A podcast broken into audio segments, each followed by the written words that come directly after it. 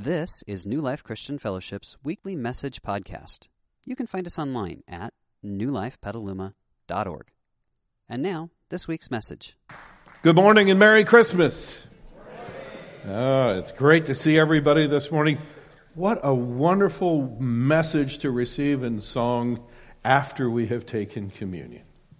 It is indeed the incomprehensible love of Jesus that draws us all together here today. And I have some hopes for you this Christmas season. Uh, I hope you're taking in the sights and the sounds of Christmas. It's a wonderful season. There's Christmas carols and Christmas bells and tinsel and special foods and places to go and quite possibly the worst cake in the world. Who makes a cake with no frosting? That is a complete waste of time and that I don't know that stuff they put in there. I'm not sure it ever saw a fruit tree. I am sure of this. It did not taste like that when they got it off the tree. I can tell you that for sure. But you know what else I hope for you this Christmas season? I hope you don't miss Jesus. I'm pretty sure most of us will get to Jesus on Christmas Eve and Christmas Day. I'm pretty sure most of us will get there. But my prayer for all of us is that we don't wait till Christmas Eve and Christmas Day to catch up with Jesus. Because it's really Jesus and the Spirit of Christ that makes this season what it ought to be. And over the next few weeks, last couple of weeks and the coming weeks, we're exploring this, this concept of Jesus is, which brings up a very big question. Actually, who is Jesus? And why, some 2,000 years after he died, why would we still be asking that question?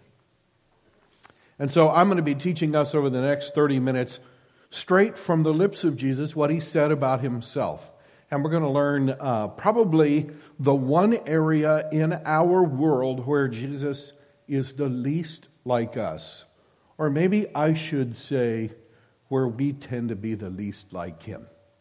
And it's a big challenge for all of us. Before I get into that, um, I want to say a welcome to those of you who are first time guests. Um, I know it's a big risk to, to jump into a church, even for um, one Sunday. It's, it's, a, it's a risk to jump into a church and, and look around, and you know, I might not know anybody here. So I just want to say, God has a reason for you being here. And my prayer is that as we work our way through the morning, that you feel something in your heart. And what you feel in your heart and the lightness that you feel, you will recognize it is the Spirit of Christ at work among us. And that you will feel loved and welcomed. You will feel accepted fully as you are. And that there would be no barriers between any of us and you. Because whether this is your first time here, or you come here every single Sunday, every single one of us is equally welcome right here. And every single one of us belongs equally right here. Now, for those of you who are brand new, let me introduce you to a couple of tools that we use in our church all the time. And the first is this long, skinny card. We have a belief that everyone who comes to our church should have the opportunity to communicate directly with our staff and this is how you do that. So, for those of us who come here all the time, we know what the, what the thing is.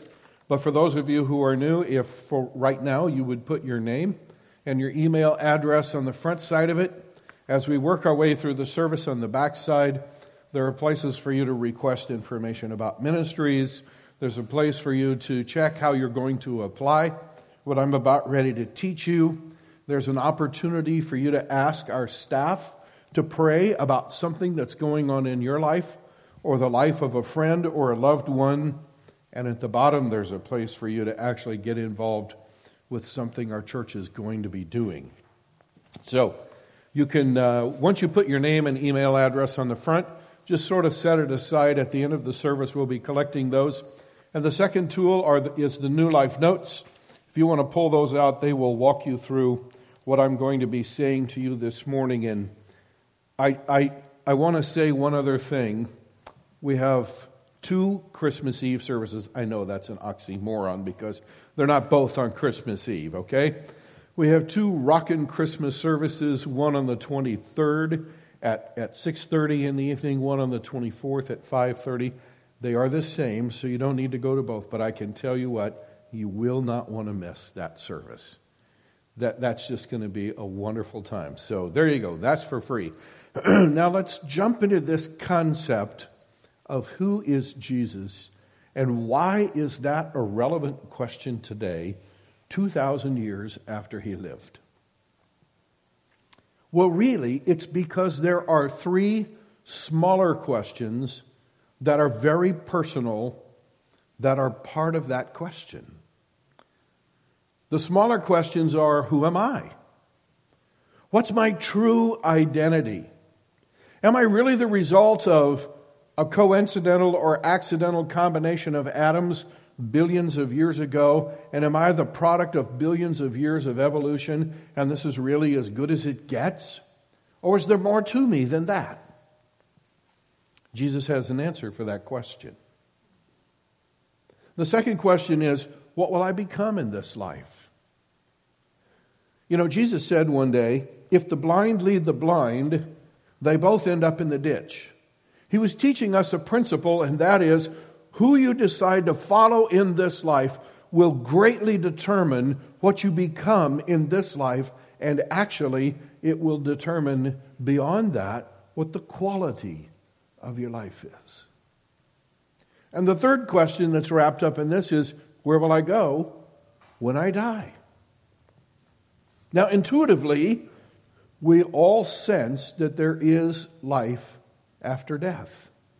And somehow, intuitively, we all sense that where we go after we die somehow is intrinsically tied up with the answers to those first two questions about who I am and what I become in this life.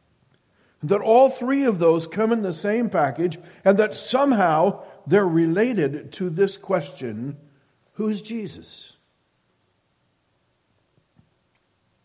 So let me give you the short course, the Cliff Notes version of how Jesus answers those questions. When you ask the question, Who am I? Jesus would say to you that you are the personal craftsmanship of a loving God who created you to be his son or his daughter and who loves to share life with you. That life is his gift to you, meant to be shared with him. I have an idea that some of us this Christmas season will give to our friends and loved ones the gift of shared time. So we will say to them, My gift to you is an evening out together. Have you ever thought about what it might say if that person said to you, Thank you very much, but could I take this and spend it with somebody else? That would raise some questions, would it not? Yeah. I want you to think about that for a minute. Life is God's gift to you, meant to be shared with Him. It raises some real questions for Him when we take our life and decide to do something else with it. So, the first thing Jesus would say is that you are the personal craftsmanship of a loving God, created to enjoy life with Him as His son or His daughter. The Cliff Notes version of what will you become in this life is sort of found in a promise that Jesus made. He said, If you follow me, I will set you free. I'll set you free from the hurts that have come your way in this life that you had no choice or control over.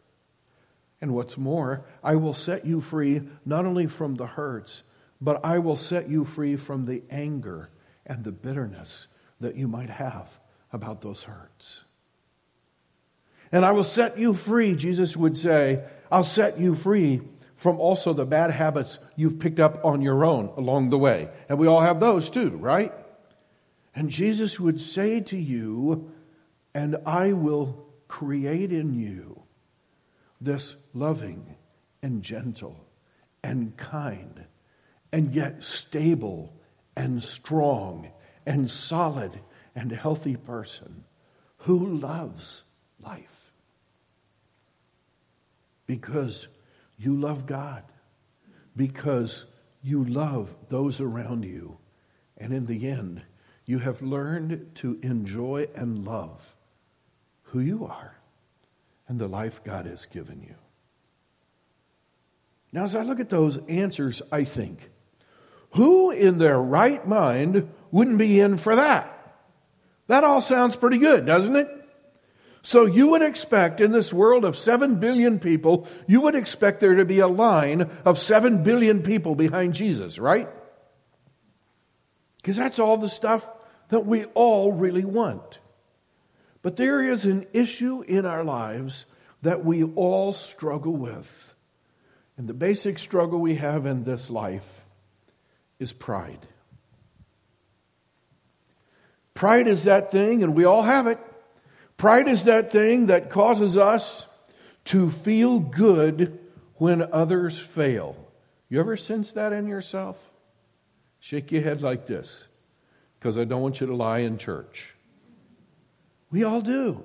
Pride is that thing that causes us to judge others when they fail. It causes us to power up when we actually should be opening up you ever have that in your marriage or in your home? Yeah. It causes us sometimes to cheat before we allow ourselves to lose. It causes us to lie about and or cover up our undesired past. It causes us to exaggerate when we tell a story. Causes us to have to have the final word in an argument. And it causes us, this is particularly important for Christmas, it causes us to buy things to impress people who aren't looking anyway. We all got it. It keeps us from some things too. For instance, it keeps us from celebrating other people's successes. It keeps us from apologizing when we know we should. It keeps us from admitting we are wrong when everyone else in the room knows, already knows that we are. It keeps us from admitting weakness. Because we don't admit weakness, it keeps us from seeking help to deal with the weakness we have. Sometimes it keeps us from being honest with ourselves. And often, it keeps us from risking new things because we don't want to fail in the process. By the way, you have recognized that both of those lists, lists are not exhaustive, correct? They're representative of both of them could go on for a long time. I don't want to say, I don't want to appear mean, and I certainly don't mean it that way. But there's not a person in this room that doesn't struggle with those two lists, right? You know the biggest thing that pride does, though? It's not on those lists. The biggest thing that pride does is it keeps us from God. And that's why I want to talk to us about this this morning. Because I don't want our personal pride to come between us and God. And we're going to see this in the life of Jesus. And Jesus, who is God in the flesh, is going to say that to one of his 12 closest followers. And we're going to watch that follower struggle with coming to grips with that reality. And here it is in John chapter 14. Jesus said, I am the way, the truth, and the life. No one can come to the Father except through me. And if you really had known me, you would know who my Father is. And from now on, you do know him and you have seen him. Whoa. Jesus says to his 12 closest followers, one of whom is Philip, you have seen God. Philip says, whoa, whoa, whoa, time out, time out. He says, Lord, you show us God and we will be satisfied. And Jesus gives him this response Have I been with you all this time, Philip, and yet you still don't know who I am? So here's who Jesus says he is anyone who has seen me has seen the Father. So why are you asking me to show him to you now? Ask yourself this question What more could Jesus do to prove to Philip and frankly to everyone else around him that he was God in human flesh? He had, after all, walked up to people who were blind from birth, touched them, and said, Receive your sight, and they immediately saw. He walked up to people who had been deaf all of their life. He touched them and he said, let your ears be open so you could hear. And they could hear. He walked up to people who had been lame for years and who had withered arms and who had atrophied limbs. And he touched them and their limbs were immediately healed. He spoke to a raging storm and the storm was stilled. He walked on water. He walked up to the tomb of a man who had been dead for three days and he said to that man, Lazarus, come forth. And at Jesus' baptism, the heavens opened and a voice from heaven said, this is my beloved son. Now I ask you, what more could Jesus do? And yet, somehow, Philip is looking into the eyes of God wrapped in the package of a human body, and he doesn't see him.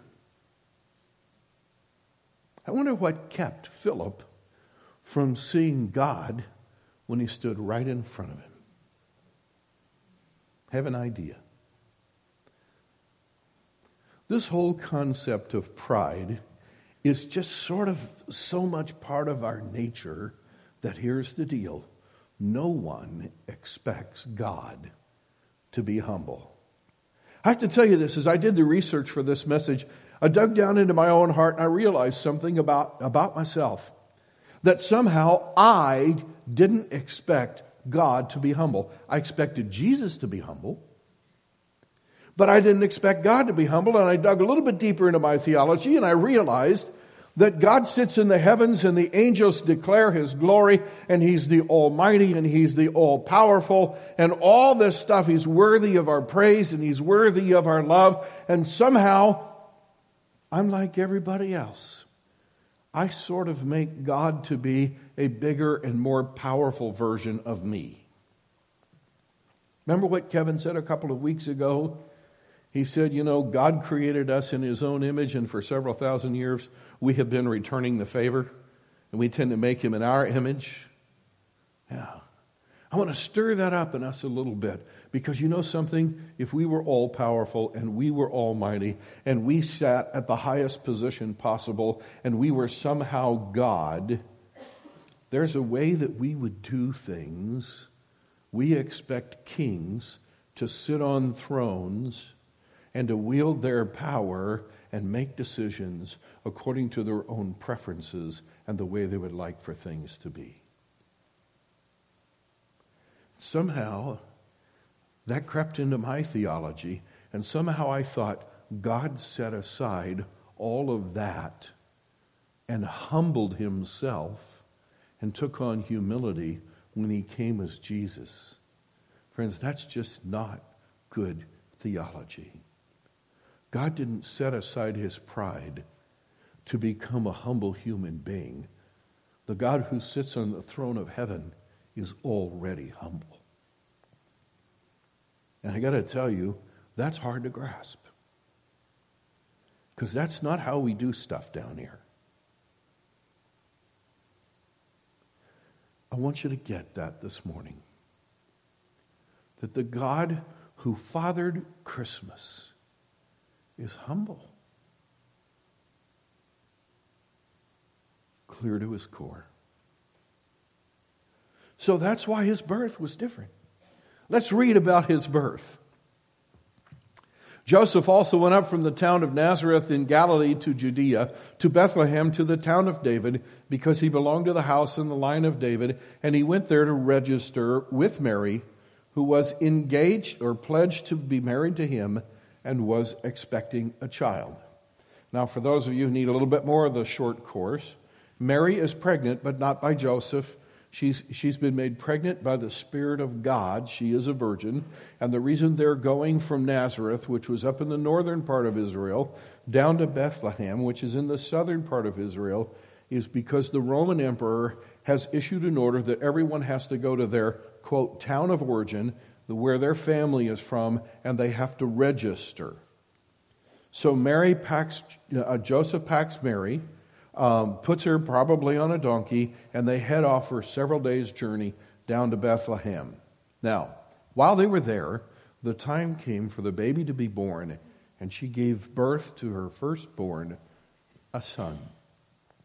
She wrapped him in cloths, placed him in a manger, because there was no room for them in the inn.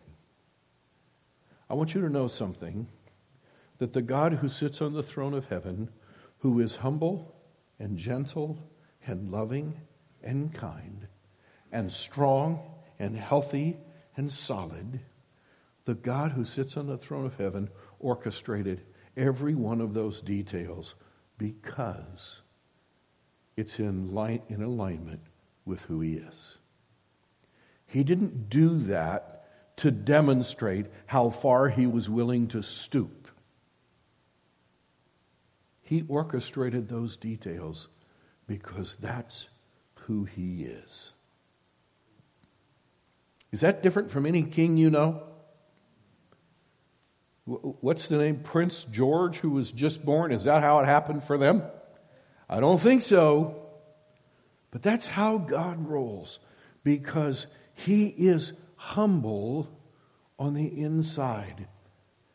Clear to His core, there's not a proud bone in his body. That's why Jesus could say in Matthew chapter 11, give us this wonderful invitation Come to me, all you who are weary and who carry heavy burdens, and I will give you rest. And notice what he says Take my yoke on you, let me teach you. And what does Jesus say about himself? Because I am, what's the next word? humble and gentle at heart. And then he says to us, when you learn to when you learn to let me teach you and you learn to follow me, here's what's going to happen. And you will find rest for your souls. Did you know that it's pride that drives us often? And it's humility that allows us to rest. I said a while ago that pride is what keeps us from celebrating when other people succeed. You know why? It drives us. If they succeed, what do I want to do? Succeed what? More. Yeah. Humility would let us rest and go, Isn't that wonderful? I'm so happy for them. That's just great. And then pride goes, But what about you? and all of a sudden the RPMs ratchet up again. Jesus said, You'll find rest for your souls. He goes on to say, For my yoke is easy to bear, and the burden I give you, man, it's light. Yeah. So, once again, if this is what Jesus says to us, why would we struggle with that? Well, I think we struggle with that sometimes because we don't actually understand what pride is and what humility is. And in fact, this concept of pride is so deeply rooted in our human nature that when we go to define humble, we actually don't have very good words for it. In fact, I went to dictionary.com and here are the top three meanings of the word humble. Are you ready for this? The first one is this not proud or arrogant. That, does that tell you what it is or what it isn't? It only tells you what it isn't. The second thing it says is this having a feeling of insignificance, inferiority, and subservience. Now, friends, if I stood in front of you this morning and I invited you to live a humble lifestyle, and you're hearing me say, Would you please choose a life of insignificance, inferiority, and subservience? How many of you would be up for that? You, are you nuts? Now, let's take that and apply that to God. Do you think God really suffers from feelings of insignificance, inferiority, or subservience? What do you think? That's a horrible definition. And yet, in our minds, unfortunately, when we use the word humble, those are the things that tend to come to the surface.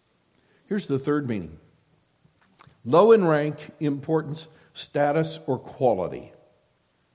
Can you put any of those to God? How about low in rank?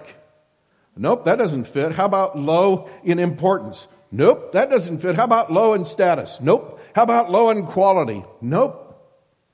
God doesn't fit that. And friends, you and I shouldn't fit that either.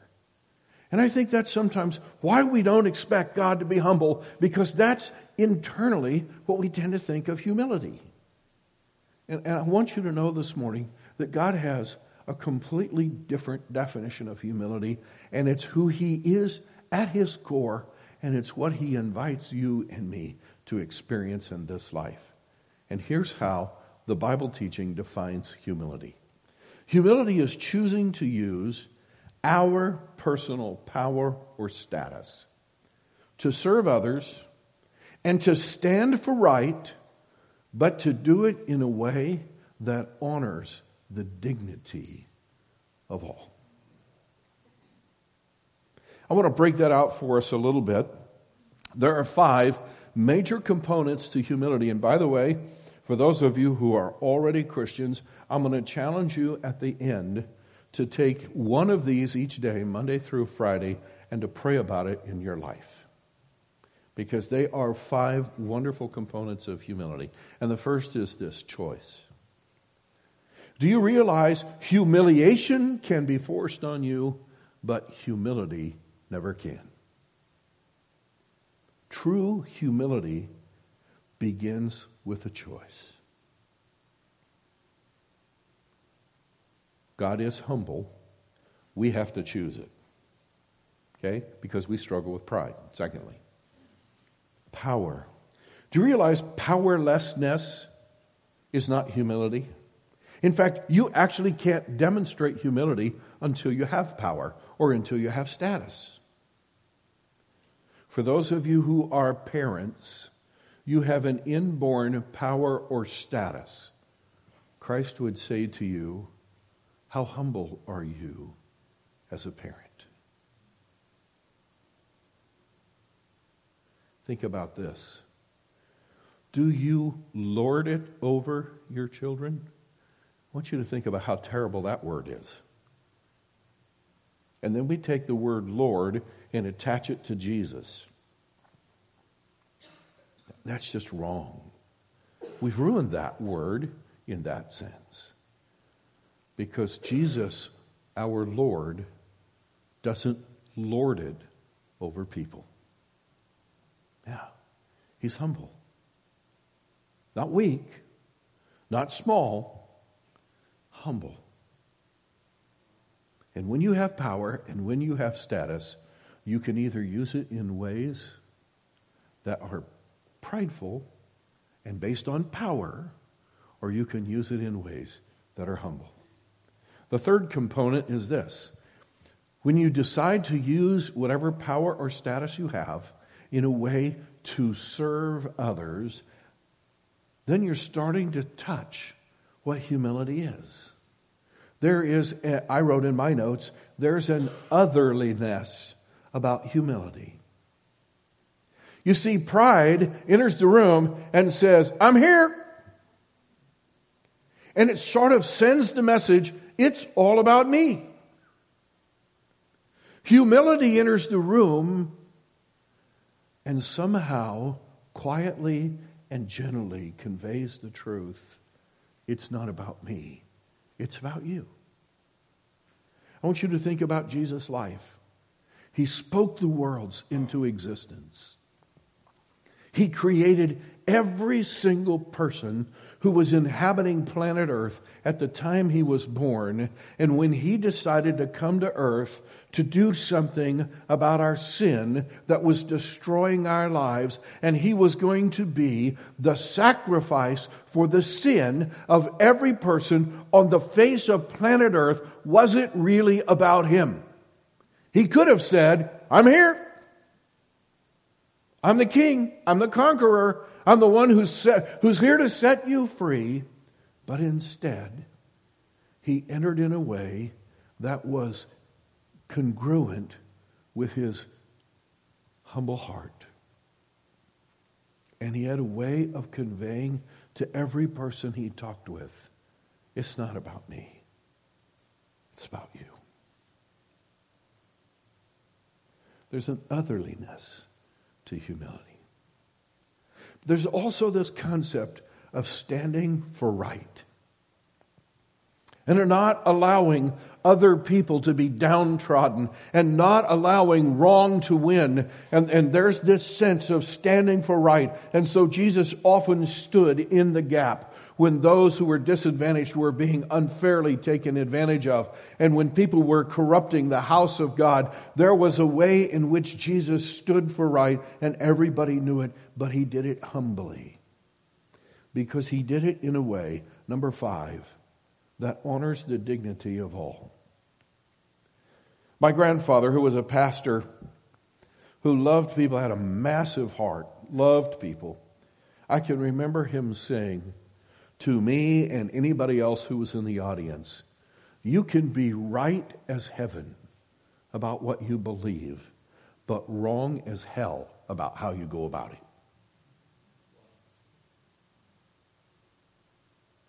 Humility is not only right about what it believes, it's right about how it goes about it.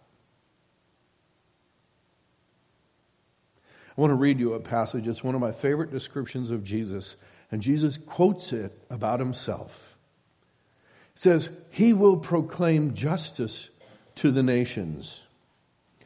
He will not fight or shout or raise his voice in public. He will not crush the weakest reed or put out the flickering candle. And in the end, he will cause justice to be victorious.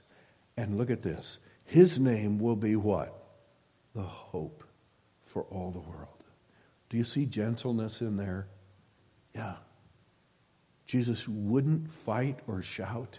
And even uh, the weakest reed or a flickering candle, he wouldn't snuff out or break.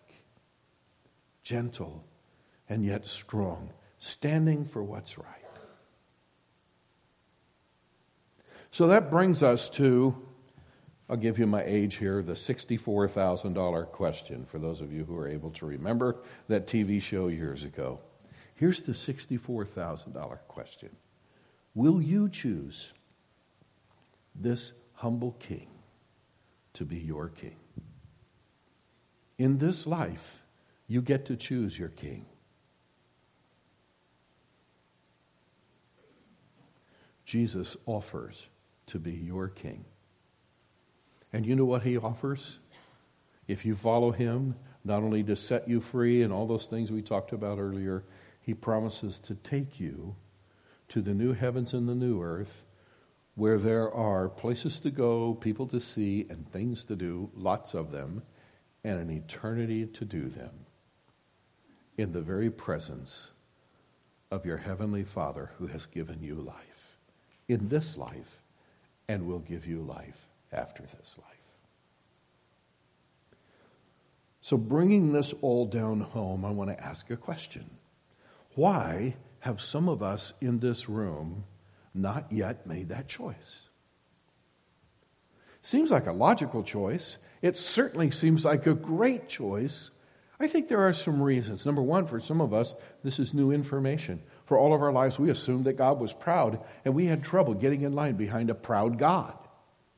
I get that. This is new information. So if it's new information, I would encourage you take it, chew on it, but recognize that it calls for a choice from you.